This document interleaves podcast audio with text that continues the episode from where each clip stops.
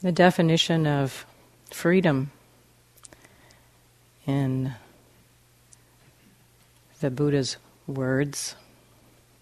I think one of the most concise definitions for freedom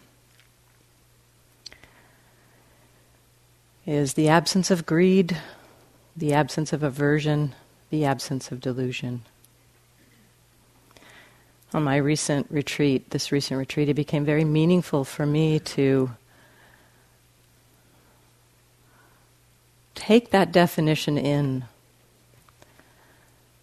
Really starting to see that there is nothing, nothing that we can get that will create that or allow that. There's nothing to get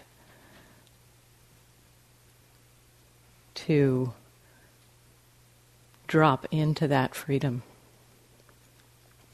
It's the letting go, the letting go, the letting go. And so a lot of our practice is exploring these things that are in the way of freedom. We've been exploring greed and aversion a lot. that, uh, you know, we doesn't take much to turn and look at your experience to start to see greed and aversion.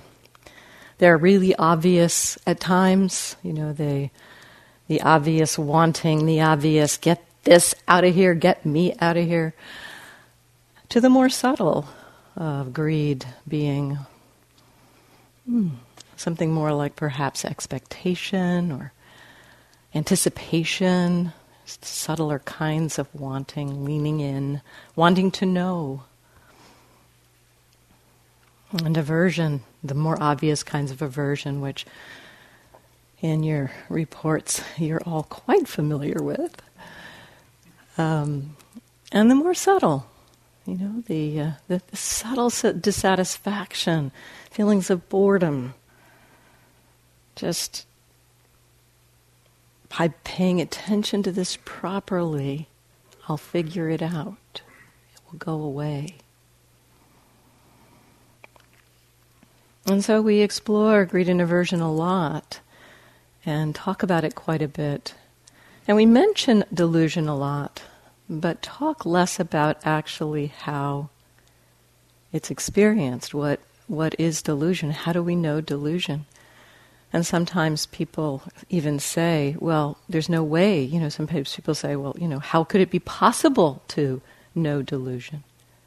By its very definition, wouldn't delusion be not knowable?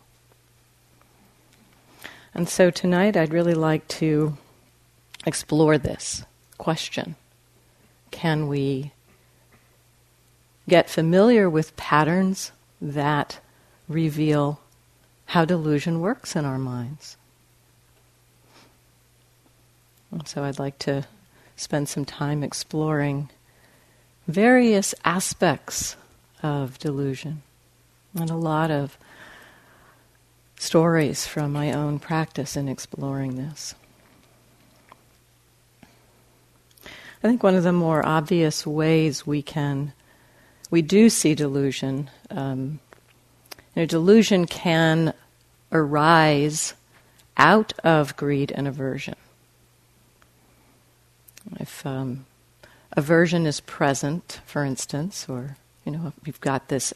I think many, many of you have reported seeing things like this. Probably everybody's seen this, this kind of thing. If there's a state of mind of anger or frustration or some kind of dislike, often we see that it um, impacts the way we take information in. It's, it's the, the state of mind can create a filter on our experience such that we take certain things in and not others. I mean, you've, you've recognized this kind of thing that, you know, you're um, frustrated or angry, and then everything that you see is just confirming why you you should be frustrated and angry. Kind of taking in the things that confirm that state, and not taking in things that don't confirm that state. This is a form of delusion. Taking certain things in It's kind of a filter on our experience that we take certain things in but not others. That filter creates the non contact of experience, situation that perhaps would provide evidence to the contrary of the state. So that's that's one way that um, delusion can manifest, and yet delusion is way more subtle than that. In fact, um, if delusion weren't present in our minds, greed and aversion wouldn't arise. So delusion is a component of greed and aversion, always. There's always a component of delusion within the very state of aversion, within the very state of greed. And I'll come back to this piece later.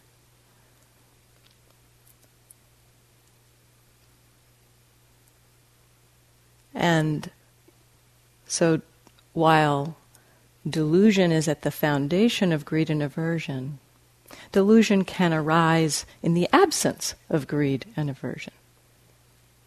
So, while delusion can arise from greed and aversion, greed and aversion may not arise when delusion is present.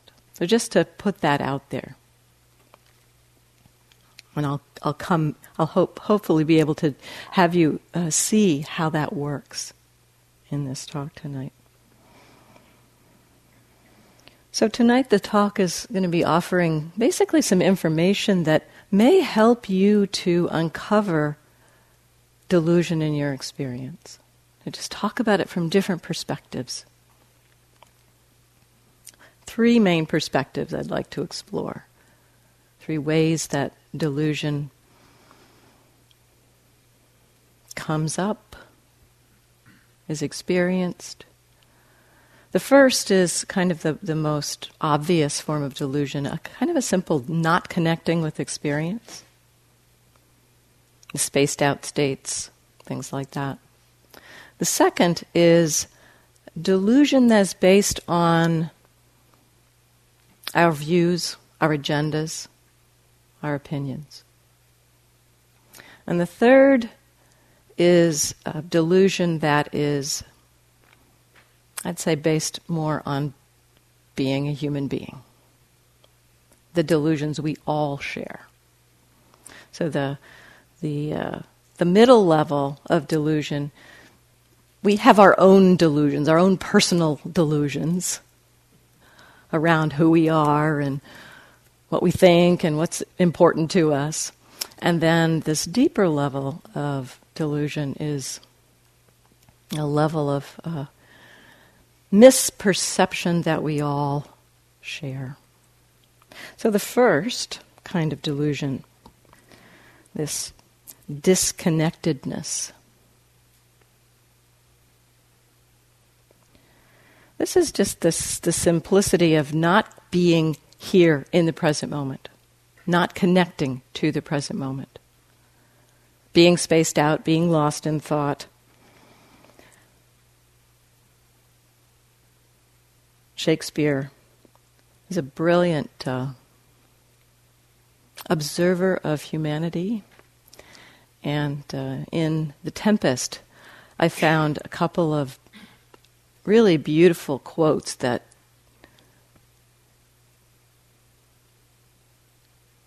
just point right to the state of delusion. And one of them is in, in this terrain of, of just being checked out, disconnected. And so in this, in this part of the Tempest, two characters are watching another character who's been enchanted by a uh, magical being. And in being enchanted, he's seeing all kinds of things that aren't there, and he's uh, fighting demons that aren't there. And the two characters are talking about this enchant the person that's been enchanted, and they say, "This is a strange repose. To be asleep, with eyes wide open, standing, speaking, moving, and yet so fast asleep."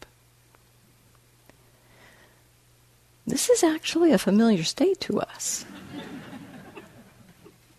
I mean, how many times do we, you know, drive down the freeway and then arrive at our destination and it's like, wow, you know, not remember anything that happened? Speaking, standing, moving, and yet so fast asleep. I like the fact in this in this um, scene in the Tempest that the person has been enchanted that they're talking about.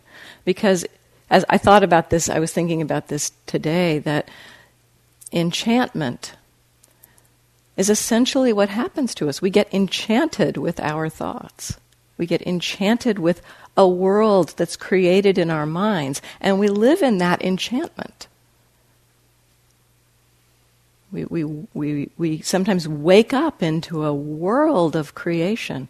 And this is easy, you know, not, maybe not easy, but it becomes obvious on, on retreat. We wake up into these like three dimensional worlds of mind creation. is like, wow, where did that come from? The mind gets enchanted by them. And this term, uh, enchantment, actually is a in the unfolding of the deepening of practice, the Buddha points to a disenchantment,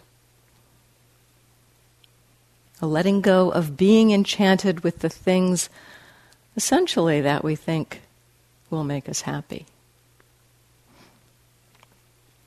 And so we actually spend quite a bit of time in this place. And so the moment of waking up, the moment of coming into uh, mindfulness again, I spoke, spoke about this the last time I talked, that moment of waking up, we begin to get a flavor of that kind of delusion as we wake up into these worlds of mind creation. We begin to get a flavor of what that space of delusion is and see it as mind creation that's, the, that's where the delusion is powerful, that when we're lost in the thought of it, and certainly before I started practicing, you know, I would be lost in worlds of thought. You know, I had a, a partner that we had a kind of contentious relationship, and I would have all of these thoughts about things that he was going to do and I'd be getting mad about those things, you know, creations in my mind of things he would do in the future, and I'd be getting furious with him my, in my mind. And, you know, I'd come out of that, and, you know, it wouldn't even occur to me that that was a creation of the mind. It was like, no, that's something he might do. I guess. I, this is delusion. This is delusion. At least here and now, in watching your thoughts and seeing and this was a great gift of the practice for me, you know, seeing the worlds that we wake up to. This is a creation of the mind. It has no inherent reality. The belief in the reality of the thoughts, that's really where the delusion is. The belief in the, hmm, I don't quite know what the right word uh, because thoughts can reflect reality. So I, I don't want to say, you know, that thoughts are inherently, you know, not to be believed. But there's a process of believing and enchantment with those thoughts. That's where delusion slips in. The in the process of believing and then becoming enchanted by. We can know thoughts as thoughts, and there the delusion doesn't can't take root when we see thoughts arising as thoughts. Other ways this kind of um, disconnection delusion functions. I mean, some very familiar states sloth and torpor, restlessness these have a delusive component to them because when we're not aware of them, they tend to make it difficult to contact present moment experience. Doubt also has this effect the wavering quality of what should I do? How should I do it? Is this right? Is this the right practice? Can I do this? I can't do this. It has the uh, tendency, that kind of mind state has the tendency to keep us disconnected from the present moment.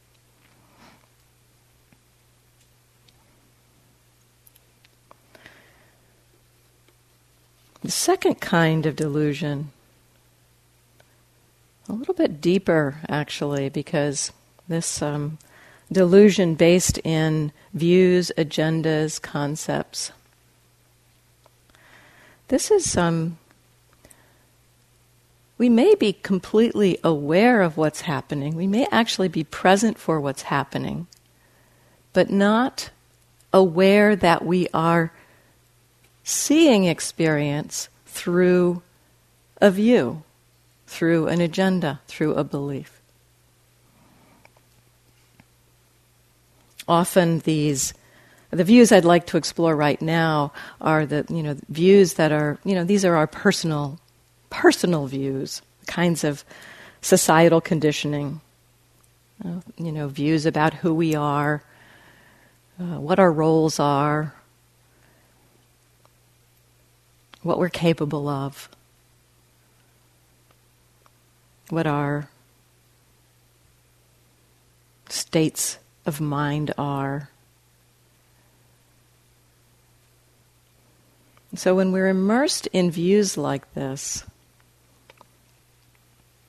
we're relating to experience from a perspective, again, very similar to what I talked about with respect to greed and aversion, that you know, there's a filter. There can be that filter of greed or aversion over our minds. And then when we look out at the world, we're taking in information in a selective way. Well, other views function that way as well. That we're immersed in a view and we, um, or an agenda, something that we're doing, and we, uh, we gravitate to things or experiences or uh, evidence that kind of confirms that, but don't see things to the contrary. In, in psychology, this is called selective attention. And actually, it's a very useful uh, process in our minds. It's actually something that helps us to navigate the world. And yet, um, it, it feeds, it's fed by delusion. And what seems, where the delusion really slips in here is that we believe that our minds are accurately recording experience. We go through the world and assume that our eyes are like cameras and our ears are like microphones and they're just picking up everything. But they're not. We are picking things up selectively, often based on our opinions. So there's a lot of different, um, you know, ways this can happen. But there's a there's a study, and I'm, I'm, sure I think many of you have heard of this study. So I'll try to just describe it very briefly. Um, to me, this study really captures the how delusion works with this selective attention. So there was a study done. Um, about selective attention, and people were asked to watch a video with people passing a basketball between uh, people um, wearing white shirts. They were asked to count how many times the basketball passed between people wearing the white shirts. So they were given this simple task to count the number of times the basketball was passed between members of the team with the white shirts. During this um, well, most of the people could do that. You know, you, you, you ask them, and they got the right answer about how many times people passed the basketball. So they were pretty good at doing that task. During that video, they had a gorilla walk through the basketball court. And uh, at the end, they, you know, they asked, "Well, did you see the gorilla?" What gorilla? They play the video back, and, you know, when you're looking at the video with the idea there might be a gorilla there, there's no way you're going to miss the gorilla. it is This gorilla is as big as the basketball players. It's not like on the corners or anything. It is walking right in the middle. It stops in the middle of the, of the video, right dead center, and uh, actually stands there for a few moments and then walks off. Now, such is the power of delusion that a good number of people said, that can't be the same video. That is delusion. You know, selective attention we can understand. Oh, yeah, you know, my mind will focus. Wow, it's amazing my mind can focus that much that it's not going to see the gorilla. But to deny that can't be the same video, my eyes would have seen that. That's delusion.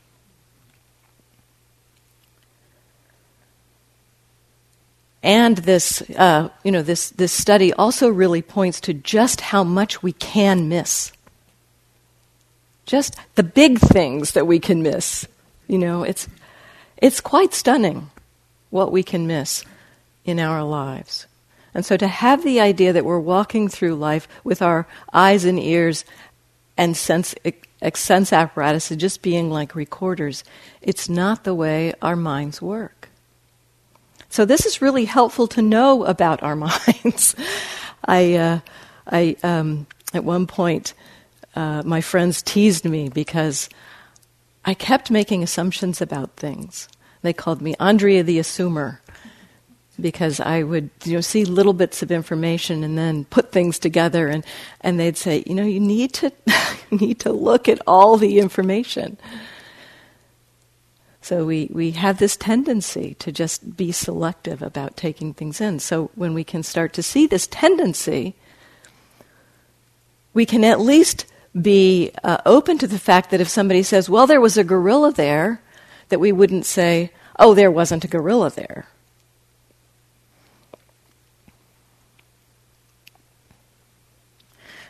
We have views about ourselves, about who we are, what we do,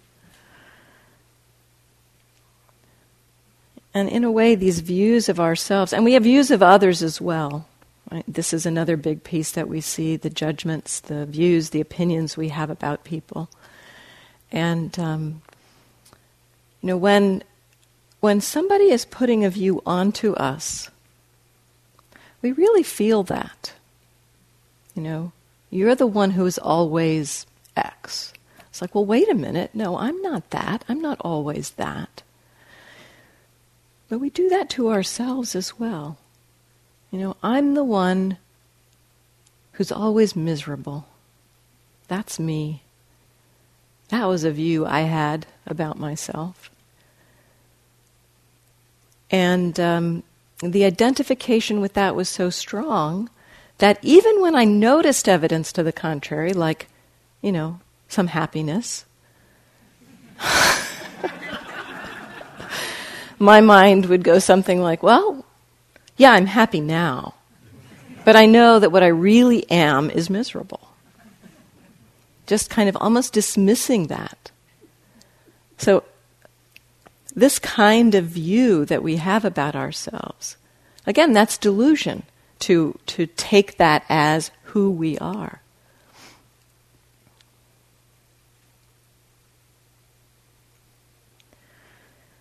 This is an interesting area to explore in our practice um, the area of views and beliefs about ourselves.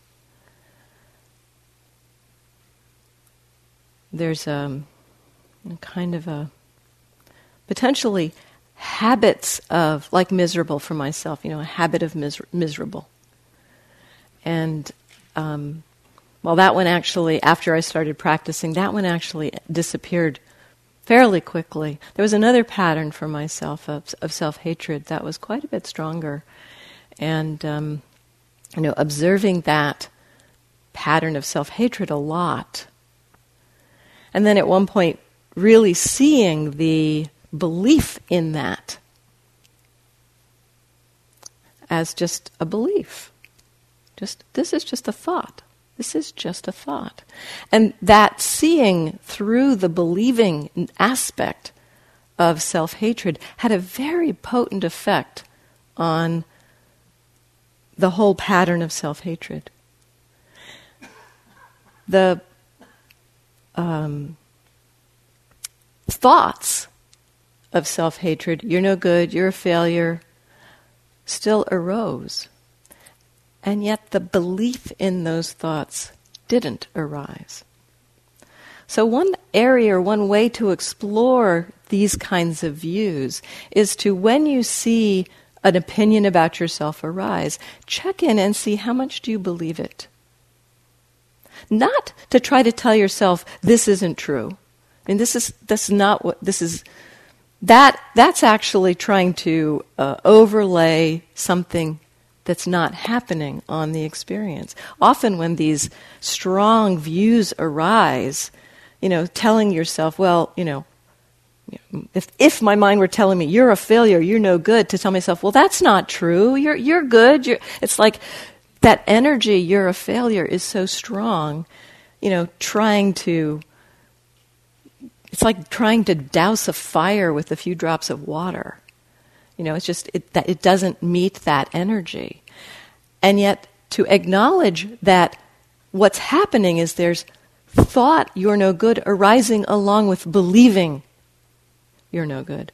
Thought, I'm no good. Believing I'm no good is what's happening right now. That has a pretty potent effect on the mind because it, it opens the mind to uh, recognizing that believing is also a process happening right now in the moment. This practice of with particularly strong patterns of views that we hold about ourselves that box ourselves in this kind of delusion. This is who I am. I'm a failure. Recognizing how strong the belief is begins to undermine the process of believing by simply recognizing, oh, this is a process. Believing is happening right now. Explore that, play with that, see what happens for you.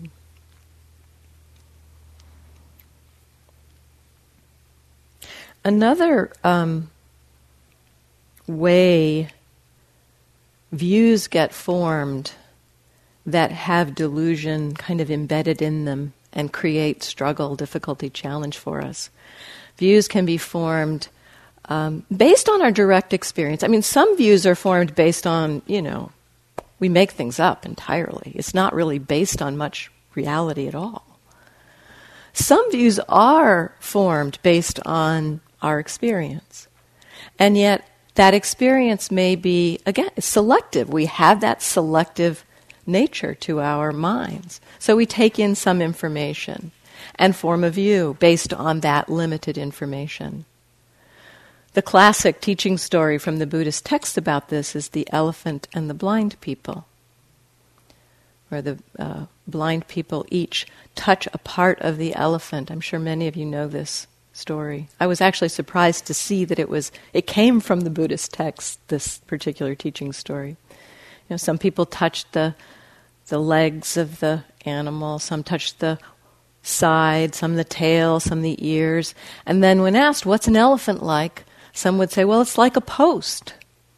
Others would say it's like the wall of a storeroom.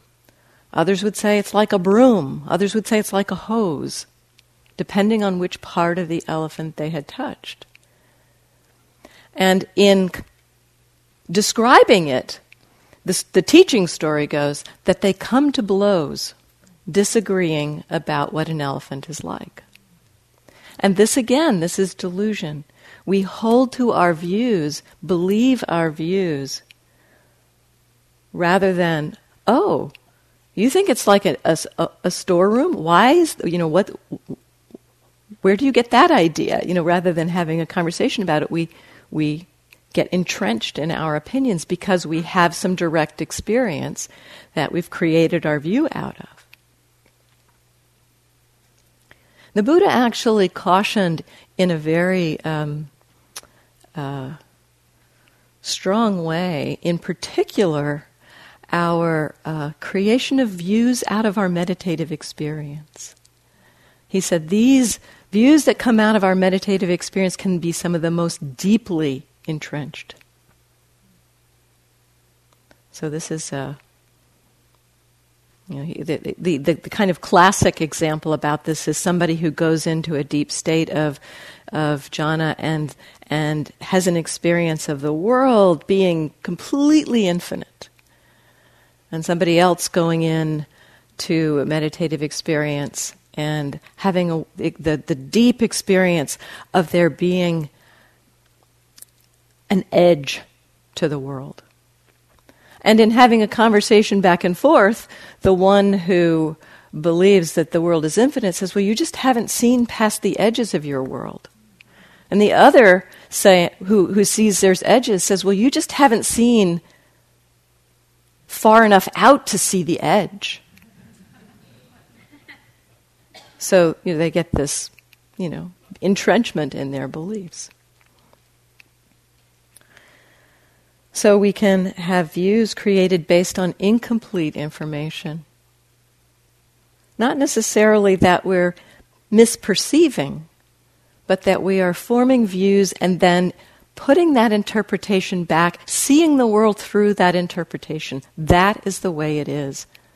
That's delusion. Not that perception. The perception, you know, perception, oh, feeling the leg of the elephant, that's like a, a post. You know, that's an accurate description of the leg of an elephant. I could, I could agree with that. So, a correct perception, but not a correct extrapolation, not to the bigger picture. Then there's some views that get created just because we're told things repeatedly um, commercials and marketing do a good job of this for us. Um, society does this. You know, the, the kind of cultural norm of the United States, something along the lines of America's a land of opportunity. If you work hard enough, you'll achieve your dream. We believe that to the extent that this is kind of we believe in a way that if somebody isn't achieving their dream, if we're not achieving our dream, something's wrong or, or we're bad or we're wrong. And this is actually kind of the root of what we could call uh, the delusion of white privilege. That we see, we, we look out there and, and say, you know, opportunity is there without recognizing the whole infrastructure that's in place supporting one race and class, but not others.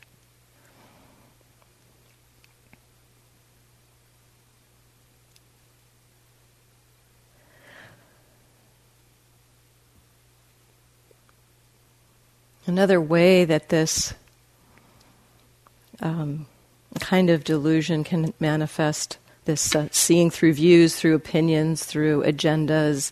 It's a little more subtle than, than these other views that I was talking about. It's where we relate to our experience through concept rather than direct experience. Our concepts are created based on the way we our, our minds work. We perceive experience. So I look out at this room and very naturally I see people. I see walls. I see candles. I see statues. I see zabutons. I see floors. I see wood. And yet that's all concept. Actually, what the eye is perceiving is form and color straight, curved, brown, white, light, dark. The mind puts together the objects. So we, because there's such a correlation, I mean, I, I could walk up to Greg and have a conversation with Greg. It's like, you know, it's like we we begin to relate to I, re, I, I relate to Greg not as form and color. I relate to Greg as Greg. And yet, what we don't see is that we relate to our experience through our idea because the concept is so closely intertwined with our views and opinions. So it's very hard for us not to relate to our friends just as they are. We relate to them through our concepts. Now, this can be pretty subtle in ways. There was one uh, time I was in Burma, and um, oh, I had a dorm room that was pretty close to the edge of the monastery. There was a wall, and you know the village noises came kind of over the wall of the monastery, and um, most afternoons at one particular time i was i was meditating primarily in my room and most afternoons around you know four o'clock something like that mid-afternoon i would hear a squealing noise maybe it's a little later than that you know five-ish something like that i would hear a squealing noise and um, my mind recognized that sound as pig so that was the concept that the mind applied to that sound. And, you know, hearing this sound nightly, my mind also began to uh, have the sense that this squealing had a very um, distraught sound to it. And my mind created the idea that what I was hearing was the nightly slaughter of the pig for the village. Now I could see that this was an idea. I saw that that, I did not know that. I could see that was a concept. I could see the idea that this was the, the, the butcher night, doing the nightly pig slaughter. I could see that was an idea. But at the same time, you know, that squealing sound and the distraught sound of it, it's like, well, some beings distraught, you know. And there was this feeling of compassion that arose based on that perception, that concept. Over, night after night, the same same experience. And then one night, instead of being in my room at that time of night, I was walking up and down in the monastery and um, began uh, noticing that there were these like bats flying really close to me. And these bats were squealing. In that moment, the whole thing, I mean, it's like all of this compassion was I vanished. These bats clearly were not in distress. they were having a good time flying around. So, uh, you know, this is again, this is the way we meet our experience based on concept. Perception very easily makes mistakes. Our perceptual process is very prone to error. And through that, and we, and one of the delusions is that we um, don't uh, acknowledge or recognize that tendency of our perceptual process to be in error.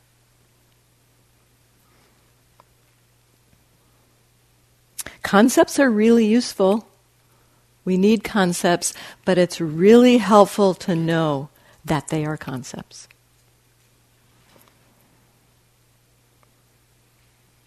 It can be very interesting in exploring an experience, you know, particularly around greed or aversion.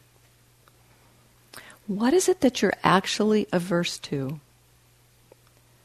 A lot of the time, like for instance, you might be sitting in the meditation hall and hearing a sound. And, you know, it's maybe the sound of somebody rustling or doing something. And, and you know, so there's the sound. And we think perhaps that we're averse to the sound, that it's an unpleasant sound. But when we actually start to look at what's going on, what we see is that our mind has created an idea, often idea something along the lines of that person shouldn't be doing that. And we're relating to experience through the concept, not relating to the actual experience. So, this is a great question to ask yourself. When there is reactivity, what is it that is actually being reacted to? A lot of the times, it's a concept. A lot of the times.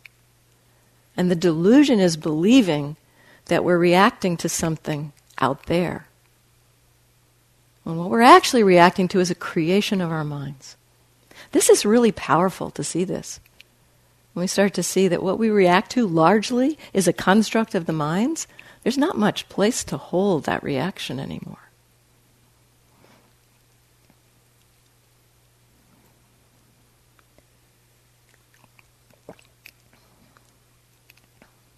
The third kind of delusion, the more um, human delusion, this is um, kind of the most fundamental kind of delusion that we operate with. I think we kind of go through and see delusion in a layered way. And these, this level of delusion is at the deepest level, the deepest structures of our mind. They're some basic distortions to our experience that we all share, and you'll recognize these. We tend to take what is impermanent to be permanent. We tend to take what is unreliable as being a place where we could find reliable happiness. And we tend to take what is not self to be self.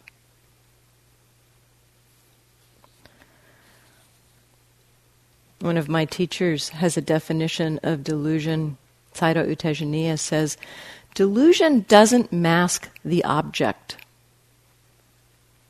or the experience. And object is kind of a funny word, but delusion doesn't mask the experience. It masks the true nature of the experience.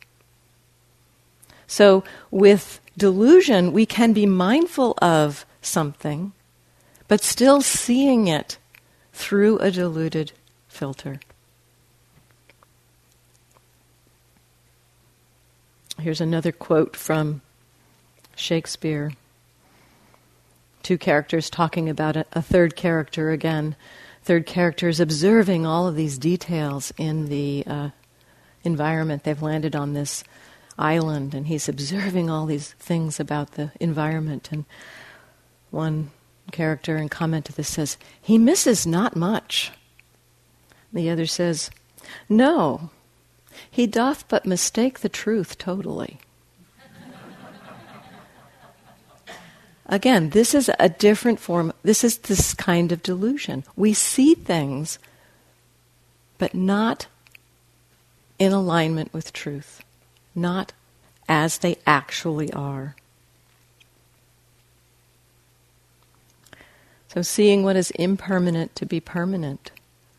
The most obvious example of this is seeing ourselves, uh, our lives as permanent. Just the difficulty that we have believing that we will die.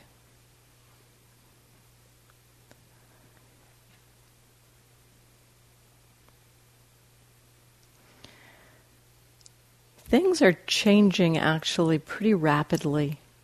And this rapidity of change masks delusion. Uh, masks, I'm sorry, masks per- impermanence. The rapidity of change masks the impermanent nature of experience. Actually, if you read anything about particle physics and quantum physics, quantum mechanics. It's like they talk about things being so rapidly changing. And that the very rapidity of change, in fact, the very rapidity of motion is what makes this seem solid. In our experience,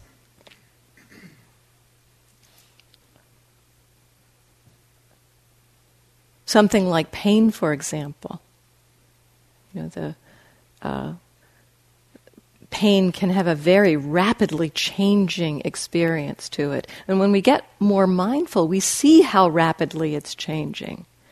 But when we're not so mindful, it just feels like a block. It feels like a permanent, solid thing.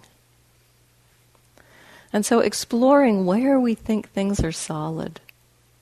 At one point, this was a, a, a, a big exploration. Anytime I felt like something was solid, I questioned it. Is it really solid?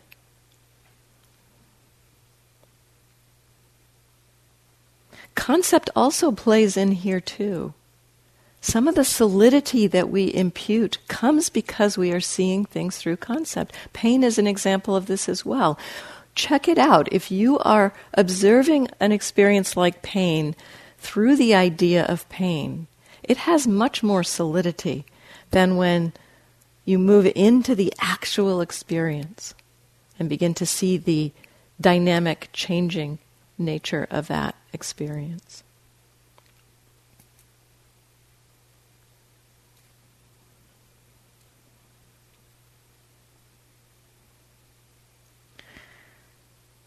We see what's unreliable, unsatisfying, unsatisfactory as being reliable, being satisfactory. This is basically, you know, the belief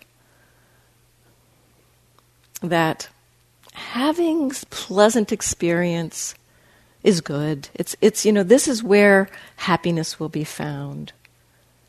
You know that what we we we the un the unreliability of sense pleasure doesn't really land on us. We we may know that it's impermanent in a way, and yet as we're going for it, our minds is telling us, yes, this is what's going to make me happy. I've seen this even with a piece of chocolate, you know. I know how long chocolate lasts. Actually, on a recent retreat, I discovered the pleasure of chocolate was actually it lasted way longer than I thought it would. I put the piece of chocolate in my mouth. It's like, let's see how long this lasts. And, you know, while it's there, it's like, wow, this is really good. You know, it's really pleasant. It feels really, you know, it's good. and even after the chocolate fairly well, you know, vanished, there was a lingering, pleasant feeling for like five minutes. I mean, it was amazing how long it lasted. And yet, still, it's, you know, five minutes isn't very long.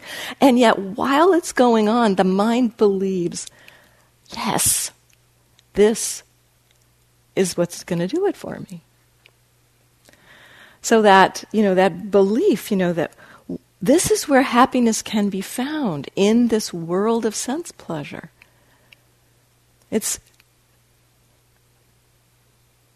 puts us on to this kind of never ending cycle of having to get the next bit of happiness, the next bit of sense pleasure to find happiness. We end up trying to construct happiness by stringing together bits of sense pleasure, like stringing uh, beads on a chain, on a, on a string. And that's what we think of as happiness. It's like that's as good as it gets. If we could endlessly get what we wanted and get what we didn't want, that's, you know, that's as good as it gets. And we believe that. At some level, we really believe that. This is where, this is the delusion. This is where the delusion um, is enmeshed with greed and aversion. The uh, delusion of greed is that having that thing will make me happy. The greed itself just wants that thing. The delusion is that it's going to make me happy. Greed is not going to tell you that if greed goes away, the release from that greed will be a deeper happiness. Likewise with aversion. The delusion embedded in aversion is that getting rid of this thing is what's going to make me happy.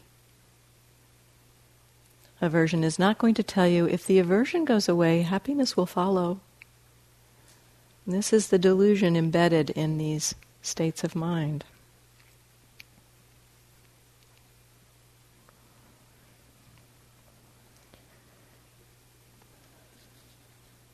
So, with this one, seeing what is unreliable as reliable, we can begin to explore what are we relying on?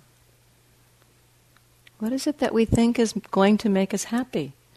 Do we think it's going to be. And often this is leaning into the future, something. You know, it's just even the next moment.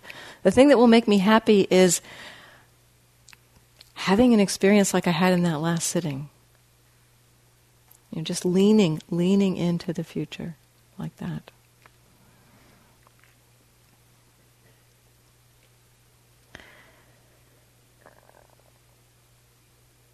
And the third misperception, seeing what is not self as self.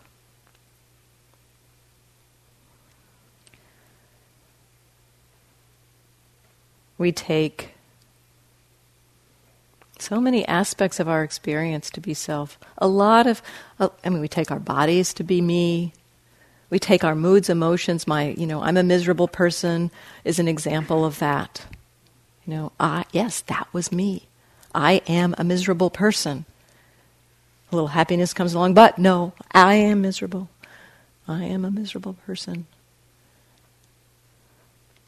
So we identify with our emotions, we identify with feelings, we identify with our body.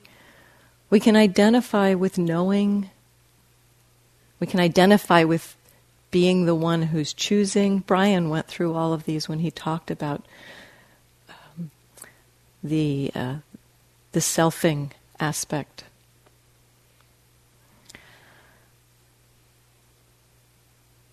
This identification, we, we take this identification as a creation, like a creation of something solid within a flow of experience. So, that example around being a miserable person, that was a creation of a solid idea that wouldn't admit the truth of impermanence or flow to experience. Happiness arises. No, I am miserable. And so, with exploring our experience, we begin to really um, appreciate and see that there's nothing but a flow of conditions, causes and conditions, changing experience, one condition leading to a result, cause and effect, cause and effect, cause and effect. It's, it's a natural unfolding of process. It's perhaps easier to um, relate to this in the natural world. We see trees grow, based on natural law and conditions. There's a, an oak, an acorn. That acorn has the potential to become an oak tree given the right conditions.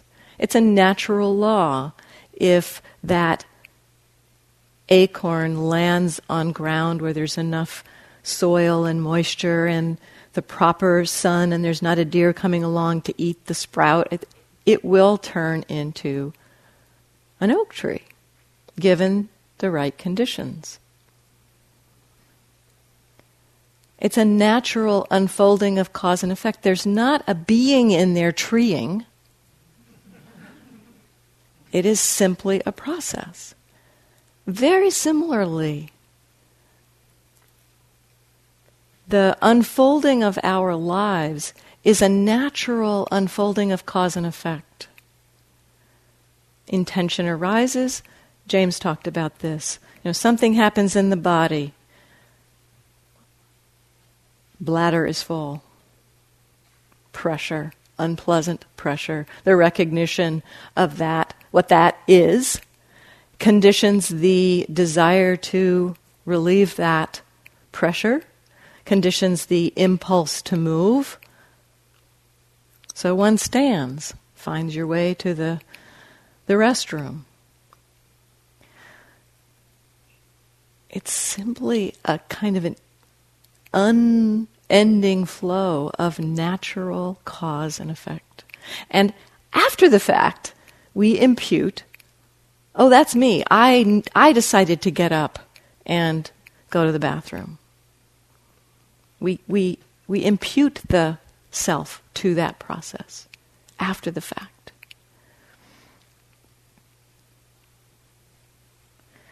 So, exploring, investigating what feels like me? What feels like I?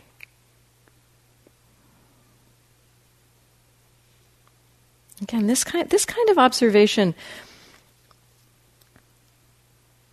it can be elusive. I think a good time to explore it is when the sense of self is strong and it feels like you know, self righteousness is a good one to explore this with, or a feeling of um, um, you know being right. I'm right. This was a, exploration for me at one point on a retreat. Uh, I had a, uh, I, I was it was a three month course, and a lot of days somebody in the in the hall was asking questions, and I had an aversive reaction to that person, and um, um, argued in my mind endlessly with this person about the questions and the answers. and uh, one day in particular, I was doing walking meditation, and I finally got you, you know, to see. Okay, this is a pattern. This is this is the analytical, argumentative, being right Andrea, and okay, I'll watch this. I'll get to know this pattern. And so, watching this pattern, getting to know this pattern many times. And one particular day, um, you know, it was interesting to watch this because I was I was observing it and thinking I was clearly, kind of clearly recognizing this as a selfing pattern. And yet, as I was walking along, walking there, I was doing walking meditation right in front of IMS, and there's you know, a driveway there, and a delivery truck drove up. Made a lot of noise, and you know, doors banged, and there was like, um, you know, brakes squealing, and uh, and the mind actually maybe did something that you wouldn't expect here. I certainly didn't expect. The mind went, oh, "It's a truck." Wow. And I flipped in a split second from being this argumentative 40 year old, um, you know, being right to this like in awe two year old. Oh, it's a truck. Wow, that's so amazing. And just like in this rapture of like, you know, the, the, the, the sound reverberating through my body, it was like, whew. These two experiences had no relationship to each other whatsoever. There was no connection. And this is, this is an, an interesting thing to see, seeing the kind of discrete nature of these senses of self. We begin to see that they actually are constructions of mind and conditions coming together. It's pretty powerful to see that.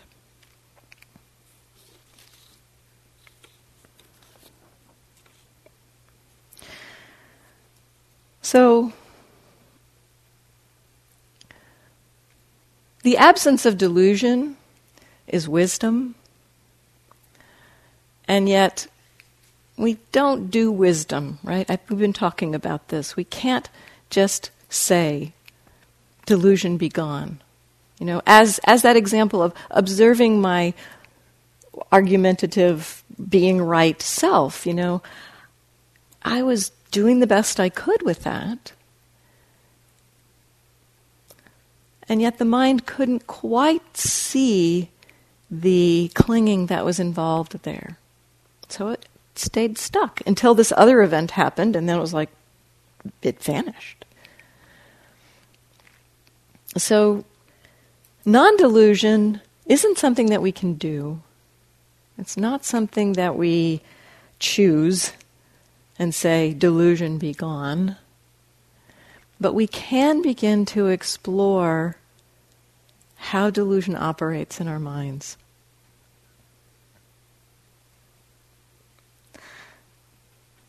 Seeing through delusion is an insight. Uh, recognizing the opening to uh, the ephemeral nature of experience, seeing the arising of a thought and recognizing you're no good. It's just a thought. The belief vanishing. Seeing through the delusive nature of our thoughts, the delusive nature of concepts, that happens as we begin to meet our experience, to, to touch into our experience with continuity of mindfulness. And it's an insight. And insights, too, are impermanent. So the recognition, for instance, in, in that case of the, you know, the 40 year old argumentative, seeing that vanish and seeing, wow, it was just an ephemeral construction of mind in the fact that it disappeared in that rapidity, didn't mean I never got caught in that pattern again. So we see we can see through delusion at times. Sometimes we get that clear sense of seeing through and recognizing, oh yeah, that that's what that's what it's like to not have that delusion operating. We see that clearly. And then the delusive pattern comes back because it's so conditioned. It's so conditioned. And some of the deeper kinds of clingings, you know, the clinging that there's got to be something out there that's going to make me happy. That one goes so deep. It goes so deep. The mind can see over and over and over again there's nothing out there that's going to make it happy. That's not going to stop, keep it from trying. And we get to watch it try. We can try telling ourselves, you're not going to find anything. And it just doesn't matter because the patterns are so deeply conditioned. And so over and over again, we, we see these patterns. And yet, having seen, having had those insights, having seen through the, um, d- the delusion at times, then we can really begin to see when delusion is operating. So, that pattern of, you know, trying to find something that will make me happy. You know, on this last retreat, that was a that was something that happened over and over again. The mind would just like search, search, search, search, search, and and it's just a matter of it's like I couldn't stop the mind. You know, it's like, okay, mind, if you want to search, if you want to find something, go at it, have at it, see what you can find. You know, it's like the mind was just so so it, I was watching at that deep, deep level of the just the wish for something to be. Oh, may there be something solid to hang on to, please. And the mind would create something that was better than the searching. You know, felt oh, that's pretty peaceful. And and then it would see the tension of that, and that would fall apart. The the the ease and the peace of the falling apart of that was so peaceful, so um, easeful that for like a few seconds the mind deeply understood it's not about constructing anything. For like maybe a second the mind understood that. And then it was off again. Oh, but there's got to be something. Just watching that pattern over and over again, seeing it because the mind had seen the delusion, the, the delusion of it, the mind could be there and just know, yes, this is a delusive pattern at work. And so the, the mind wasn't caught by that pattern. Didn't, there was a way in which I didn't believe that I would find something.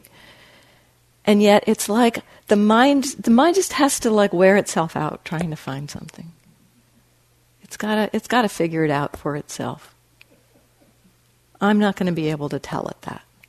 I can know it up here, and the mind has got to see through that delusion itself. Over and over again. Hmm. So let's stop and sit for a moment.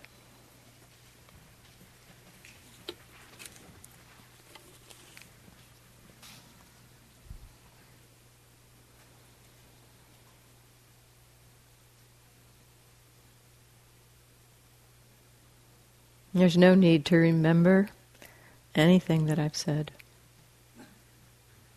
Just let it go.